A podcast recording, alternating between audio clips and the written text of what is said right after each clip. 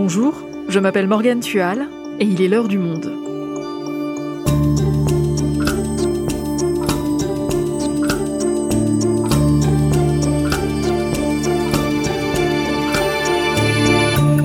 Aujourd'hui, 40 000 livres sont publiés chaque année en France. Mais parmi eux, seule une poignée connaîtra le succès. Ce sont les livres que vous voyez partout en ce moment si vous cherchez des cadeaux pour Noël dans les librairies. Et inévitablement, ceux qui atterriront aussi sous de nombreux sapins. Alors comment expliquer que si peu d'ouvrages soient aussi visibles? Qui fait le succès des livres? On en discute avec Florent Georgesco, journaliste au Monde des Livres. Il a publié une enquête sur ce sujet. Qui décide des livres que nous lirons? Un épisode produit par Jeanne Boézek. Réalisation Alexandre Ferreira. Flo? Florian? Te mets à côté de moi J'ai invité Florian, c'est mon ombre, mon apprenti. Donc, euh, voilà. Bonjour Florian. Qu'il, Alors, littérature, on est parti. Nous sommes dans le sous-sol d'une grande librairie parisienne, ici Librairie. On est en juillet et ce matin-là, Sylvie Gillode vient présenter des livres à paraître dans les mois à venir. Nous sommes sur un seul tirage, hein, je te le signale. 832 pages, une traduction inédite. Son métier, représentante pour Harmonia Mundi, une entreprise de diffusion. Son rôle, convaincre les libraires de commander les ouvrages des éditeurs qu'elle défend. Donc euh, l'histoire de l'édition de ce volume chez Finitude est un petit peu euh, charmante. C'est-à-dire Face à elle ce jour-là, Elodie Murzi. Elle est libraire, responsable adjointe pour la partie littérature et sciences humaines. Elle est accompagnée ce jour-là de son apprenti. Alors là, je t'avoue, j'ai un faible pour ce roman que je viens juste de commencer. C'est un rare exemple de littérature tibétaine contemporaine. C'est un auteur qui est né en 78, roman qui a été une grande vente dans les librairies tibétaines. C'est un roman initiatique de quatre enfants au départ. Ce type de rencontre a lieu régulièrement. Les deux femmes ont l'habitude de se voir et connaissent leurs goûts respectifs. Elles parlent avec enthousiasme de leur lecture récente et de leur coup de cœur. livré joyeusement à lui-même avec ses camarades, etc. Donc ce sont des destins. euh, C'est à ce moment-là que tout se joue. À ce moment-là que la libraire va choisir combien d'exemplaires de chacun des livres elle va commander. Alors, du coup, le Melville, on va le mettre à 5. Pareil pour le Harry Cruz. Alors, du coup, le roman tibétain, on va tester. Mets-le à 3 également. Le chant de Célia, on va, on va passer. Ouais. Pourquoi on passe le chancelier Parce qu'on on l'a- pas avoir vendu euh, précédemment. Et puis, à un moment, il faut. Enfin, tu vois, il y a aussi une réalité. euh, on les vend pas. Et puis, on peut pas tout prendre non plus. Euh, C'est un peu. Voilà. Alors Il faut Mathias pouvoir les vendre correctement aussi, les livres. aussi, hein. C'est à ce moment-là que se décide quels livres nous, lecteurs, nous verrons ou non sur les tables des librairies. Florence, ces deux personnes qu'on a entendues, on comprend qu'elles ont l'habitude de se voir, de travailler ensemble. Mais pour refaire un peu le point, si on prend pour point de départ le moment où l'auteur propose un livre à son éditeur, et comme ligne d'arrivée le moment où cet ouvrage arrive dans la poche du lecteur, quel est le chemin parcouru par ce livre? C'est ce qui m'a intéressé, c'est que justement, euh, il y a un chemin long, compliqué, plein d'embûches, qui euh, est très loin de l'idée qu'on a généralement de ça. C'est-à-dire, en gros, il y a un auteur qui crée dans son coin, il y a un éditeur qui trouve ça bien, et hop, en face, un lecteur débarque et se passionne ou non pour ce livre. Entre les deux, il y a tout un monde, et ce monde est passionnant. Pour voir comment ce monde fonctionne, on peut penser à une réunion qui se passe entre le moment où l'éditeur choisit un texte et le moment où le livre va sortir, qui est un, un moment charnière, qui est une grande réunion qui se tient euh, en avril euh, pour des livres qui vont sortir à la rentrée littéraire, où sont réunis des équipes commerciales, une équipe de représentants qui doit présenter les livres aux libraires, les éditeurs, des auteurs souvent, et tout le monde à ce moment-là parle des textes. L'éditeur et les auteurs essaient de fournir aux représentants des angles pour défendre les livres, des idées. Puis ils incarnent ça. C'est très important aussi pour le représentant d'avoir vu les gens, de voir quel est le rapport d'un éditeur à un texte, pourquoi il l'aime, pourquoi il le défend. Ok, donc pendant cette réunion, les représentants recueillent des arguments pour défendre des livres. Et il se passe quoi ensuite? Quand le représentant, quand les 8 ou 9 ou 10, selon les, boîtes euh, représentants, sortent de cette réunion, ils sont prêts à se lancer dans leur tournée, c'est-à-dire chacun dans son secteur euh, en France va euh, aller dans toutes les librairies qu'il a comme clientèle avec leur bon de commande. Les représentants doivent exercer un pouvoir de conviction et parce que donc c'est une bataille entre eux, une joute souvent amicale, mais enfin une joute quand même, pour convaincre que le livre en vaut la peine. Et à ce moment-là, quels sont les arguments qui vont convaincre un libraire de commander ou pas un livre? On a demandé à Elodie Murzi de la librairie d'ici. Le, premier argument, enfin le premier, un des plus importants, c'est euh, nos ressentis de lecteurs. Quoi. On est deux lecteurs face à face. Euh, ça, c'est l'argument le plus important mais un, représentant qui connaît aussi bien notre personnalité, nous en tant que libraire et lecteur, mais aussi notre quartier, notre librairie, me dire là je pense que voilà ça peut aussi euh, être important pour ta clientèle. Donc voilà, c'est des... Euh, de leur côté, sur quoi s'appuient les représentants? Pour définir quel livre mettre en avant quand ils vont voir les libraires? Alors, déjà, ils ont leurs objectifs. Avant la réunion où ils rencontrent les éditeurs, etc., ça compte, mais en même temps, ce sont d'abord des lecteurs. C'est un métier très dur, qui demande beaucoup d'énergie. Et euh, pour tous ceux que j'ai pu voir dans cette enquête, je peux vraiment dire que ce sont d'abord des passionnés, ce sont des gens qui aiment les textes, qui aiment lire, qui ne feraient pas ce métier s'il ne s'agissait pas de littérature. Et donc, il y a l'aspect commercial, ils n'ont aucun problème avec le fait qu'ils sont des commerçants, mais c'est un commerce de livres. Et donc ça, ce n'est pas anodin, et par conséquent, leur lecture est extrêmement importante pour eux. Alors, ils isolent des coups de cœur personnels là-dedans. Il y a aussi ce qu'ils appellent des coups de cœur professionnels, c'est-à-dire, ce pas des textes que eux liraient peut-être euh, spontanément, mais dont ils savent qu'ils peuvent intéresser tel ou tel public. Il faut multiplier les angles et donc ils essaient de trouver toutes les accroches qui font qu'un texte peut avoir sa chance. Et les objectifs de vente qu'ils ont pour tel ou tel livre dont tu nous parlais, ils sont définis comment Selon quels critères?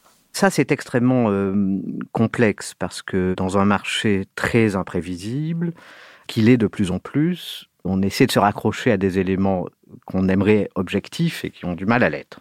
L'un d'eux, qui pèse énormément sur l'ensemble du marché, est ce qu'on appelle les historiques de vente. C'est d'aller voir ce que l'auteur, s'il a déjà publié, a vendu de ses livres précédents. Et ça, ça donne une première idée de l'objectif possible.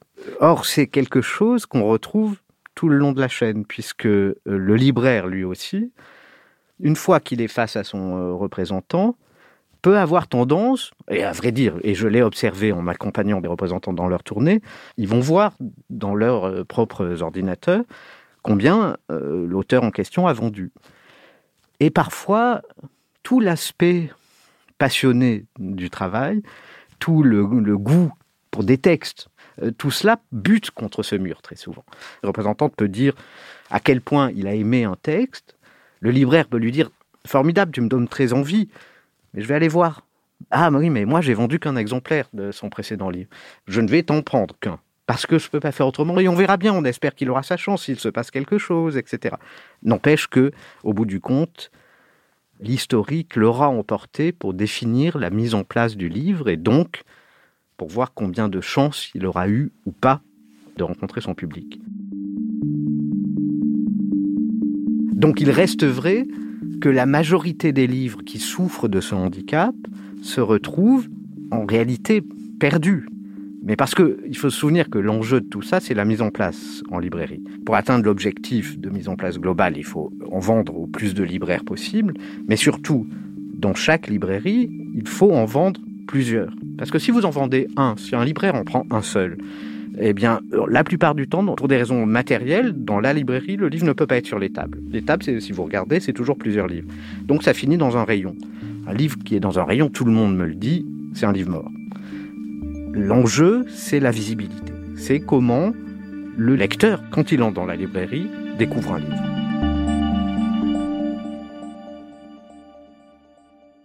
Donc pour espérer vendre un livre, on l'a compris, il faut qu'il arrive en librairie, il faut qu'il soit visible dans la librairie. Mais est-ce que ça, ça suffit pour vendre? Certainement pas. Tout ce dont nous avons parlé sont juste les conditions de possibilité du succès d'un livre. En tout cas, de son existence, succès. Vous savez, on ne rêve pas. Quand un livre atteint 3000 exemplaires, c'est déjà bien, sa vie. Le but, c'est que leur naissance se passe avec le plus de faits possible autour du berceau, les faits, c'est les libraires, en, gros. Mais une fois que tout cela est réuni, strictement personne ne sait ce qui va se passer. C'est-à-dire si le livre va ou non se vendre réellement. C'est impossible de le savoir parce que on est face au personnage le plus imprévisible de tout ça, qui est le lecteur. Personne ne sait exactement ce qu'il veut et ce qu'il va aimer. Et là, qu'est-ce que peut faire le libraire pour influencer les lecteurs, pour donner sa chance à un livre qui ne partirait pas forcément avantagé? Il y a tout ce que fera le libraire pour le défendre, encore une fois, de belles piles, des, vitrines. Euh, ils ont des stratégies. Euh, euh, un libraire m'expliquait comment, quand on veut défendre un livre, on le met sur une table stratégique qui n'est pas nécessairement, qui est souvent celle qui est dès l'entrée de la librairie, par exemple, mais pas toujours. Parfois, ils ont remarqué que tous les clients passaient par le même recoin de la librairie. Si vous mettez une table dans ce recoin, ça paraît reculé et dans l'ombre. En réalité, tout le monde la verra. vous voyez, il y a ce genre de stratégie. il y a, par ailleurs, toujours du côté du libraire, il y a le fameux coup de cœur que nous connaissons tous, les, le petit mot sur les livres, qui est très important. Un libraire me disait, ça multiplie les ventes d'un livre par 10 quand je mets un mot. Et ce coup de cœur des libraires, on en a parlé avec Delphine Bouettard, cofondatrice de la librairie d'ici. Des livres avec un coup de cœur d'un auteur euh, pas très connu, euh, ça aide énormément.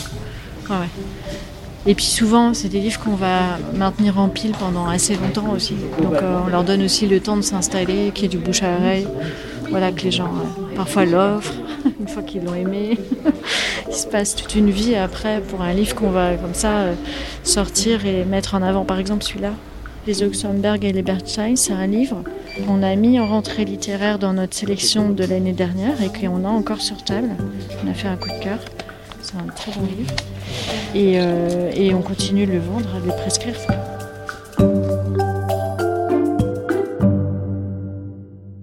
Un bon libraire en plus, c'est quelqu'un qui connaît très bien sa clientèle, selon les gens qu'il a l'habitude de rencontrer, avec qui il a l'habitude de parler, avec qui il a noué des relations, ce qui est absolument essentiel dans le métier de libraire. À partir de tout ça, il se fait une idée de ce qui peut intéresser ses lecteurs il peut savoir ce que son bassin de lecteurs, selon le quartier, euh, par exemple, euh, aime, mais c'est encore plus individualisé que ça. Il sait ce que monsieur euh, machin et madame truc lisent. Quand ces individus entrent dans la librairie, il, arrive en disant Ah, j'ai reçu ce livre, c'est pour vous. Et ça marche ou pas, il y a des discussions. Enfin, et ça, c'est absolument fondamental, la recommandation personnelle du libraire. Cela dit, le travail du libraire n'est pas le seul. Il y a tout le reste. Il y a les médias, il y a aussi les réseaux. Enfin bon, c'est parfaitement aléatoire. Dans certains cas, ça déclenche une très belle vente et parfois rien. Florent, tout à l'heure, tu as dit que le nombre de livres précédemment vendus par un auteur était un facteur regardé de près pour estimer le succès potentiel d'un nouvel ouvrage. Ça se vérifie, ça?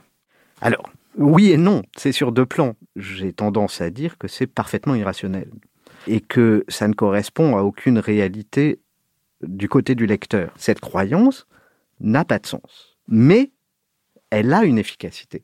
C'est un truc autoréalisateur, en fait. Si tout le monde partage une même croyance, eh bien ça devient une réalité. Donc, ça ne tient pas debout. Et d'ailleurs, on est dans un marché de plus en plus aléatoire. J'en parlais avec Jean-Marc Levent, le directeur commercial de Grasset, par exemple, qui me dit la fidélité aujourd'hui, ça se mérite. On a l'impression que un désir chasse l'autre. Et on voit très souvent des gens qui ont fait vraiment de très très belles ventes sur un livre, et puis le livre d'après, ça marche plus. Mais donc ça veut dire qu'on valorise toujours les mêmes auteurs, que c'est toujours eux qu'on met en avant. À Noël, quand on se balade dans les librairies à la recherche d'un livre à offrir, on a l'impression effectivement de voir toujours les mêmes. C'est un effet très paradoxal d'un phénomène euh, qui paraît de nature absolument différente, qui est la surproduction. Il y a 40 euh, 000 livres qui paraissent par an, une rentrée littéraire, c'est à peu près 600 romans. Personne ne peut absorber ça. Et donc tout le monde a besoin de repères. Ça crée une tendance assez naturelle à aller vers toujours le même, vers ce qui paraît le plus facile à vendre sachant que tout le monde est dans une situation matérielle extrêmement compliquée. La plupart des acteurs de ce métier sont dans un risque euh, financier permanent. Et les libraires, par exemple, euh, ont un métier à cet égard extrêmement difficile, peu rémunérateur et relativement dangereux. Enfin, c'est un, un équilibre financier qui peut vite s'écrouler. Donc, ils sont très prudents. Et donc on va vers la croyance la plus spontanée, euh, la plus évidente, à savoir que il y a les livres qui ont beaucoup plus de chances de vendre et, euh, et d'autres moins, et donc on va prendre moins de risques. Voilà, c'est une tendance qui existe, qui se comprend dans la situation où est tout le monde. Sauf que certains, certains libraires en particulier, considèrent que c'est une manière de ne pas jouer le jeu qui permettrait en fait de s'en sortir mieux Certains disent, mais en fait c'est une erreur, le risque serait moindre si on était moins prudent. Je pense à un libraire qui, s'appelle Philippe Lecomte, qui a une librairie à Paris qui s'appelle Le Livre Écarlate, qui me disait, moi je ne comprends pas qu'on joue petit bras dans ce métier. J'ai assisté à un rendez-vous de, Sylvie Gillode, la représentante qu'on a entendue, chez lui. J'étais très impressionné de voir que lui qui a une petite librairie, il n'a pas beaucoup d'espace, prenait des commandes beaucoup plus importantes que d'autres plus gros libraires. Il disait bon, on va essayer, on va voir, c'est pas grave. Euh, il me disait nous sommes un des seuls métiers commerciaux en France où on a un droit de retour intégral. Au bout du compte, si je les vends pas mes livres, eh bien je suis remboursé. Et il dit ça marche bien comme ça. Mon affaire tourne. Ça veut dire qu'il y a quand même des personnes dans ce secteur qui essayent de lutter contre cet effet de concentration. Beaucoup de gens euh, essaient de lutter contre ça. Beaucoup de gens, en tout cas, sont conscients du fait que on bute sur ce problème. Beaucoup disent vous savez, euh, il faut faire attention. Si on se ressemble tous, euh, eh bien, on va tous ressembler à Amazon au bout du compte. À quoi ça sert d'avoir des libraires? À quoi ça sert d'avoir tout ce, maillage merveilleux, d'ailleurs, de librairies si au bout du compte c'est pour faire toujours la même chose? C'est vraiment euh, ce sur quoi réfléchissent beaucoup de gens. J'en parlais aussi avec un, libraire de, Charlieu dans la Loire, Jean-Baptiste Hamelin qui dirige le, le carnet à spirale. C'est absurde cette histoire d'historique. C'est absurde de se dire il a vendu, il vendra, il n'a pas vendu, il ne vendra pas. C'est pas ce que nous observons. Nous, nous, nous voyons des attentes de nos clients qui ont autre chose euh, dans la tête que ces questions de chiffres, qui n'ont pas du tout d'ailleurs ces questions en tête. Ils attendent de lire des bons livres. Et euh, Jean-Baptiste Hamelin me disait, nous, on se bat, on s'accroche, euh, on, on, met, comme tout le monde, des mots, on fait de notables, etc. Mais aussi, on s'accroche à des livres pour qui ce n'est pas facile parce qu'ils ne sont pas destinés à un grand public, mais ils sont destinés à certains lecteurs et ces lecteurs, on va le leur trouver. Et donc j'en garde un au bout du compte pendant des années que je renouvelle quand il se vend parce que ce livre attend le bon lecteur. Et mon métier, c'est ça. Et ce livre-là, je serai peut-être le seul à l'avoir encore euh, dans ma librairie. Eh bien, j'y tiens et je ne lâcherai pas. Chacun doit prendre son risque. Me disent ces libraires-là, ces commerciaux-là, ceux qui réfléchissent autour de cette idée de, la diversité des tables de librairie. Oui, le risque est grand, il l'est plus que jamais, c'est dur, et donc on doit réfléchir au risque. Et comme me disait Philippe Lecomte du livre écarlate, on ne doit pas jouer petit bras. Parce que l'enjeu, c'est la création. La création, elle, ne joue pas petit bras. Voilà. Mais aujourd'hui, à côté des librairies, on a aussi le e-commerce et notamment, tu me vois venir, Amazon. Et malgré ça, le rôle des librairies est toujours crucial. Ça n'a pas changé la donne de ce côté-là? Si, euh, Amazon change déjà la donne euh, de manière assez importante, puisqu'il tient euh, pour 2020 19% de part de marché du livre. On peut craindre quand on voit Amazon, une situation où il n'y a qu'un vaste désert avec quelques livres qui se courent après, euh, uniquement des best-sellers, et pour ça Amazon euh, sera parfait, euh, il, ne sait, il sait vendre ça mieux que personne. Ce qu'on peut dire, c'est qu'on a une chance en France, c'est qu'on a énormément de, libraires, on a un maillage sur tout le territoire français de libraires indépendants, de toute taille, qui sont capables de cette diversité dont, dont nous avons parlé. C'est ce qui devrait nous permettre d'éviter d'entrer dans ce désert-là. Malgré toutes les inquiétudes, il n'y a pas de raison particulière pour que ça s'arrête, parce que les gens continuent de lire quand même. Et qu'il y a un, élan, une dynamique de la création et de la lecture qui reste extrêmement puissante en France. On devrait être capable de la préserver, on peut l'espérer. Merci Florent. Merci à toi Morgane.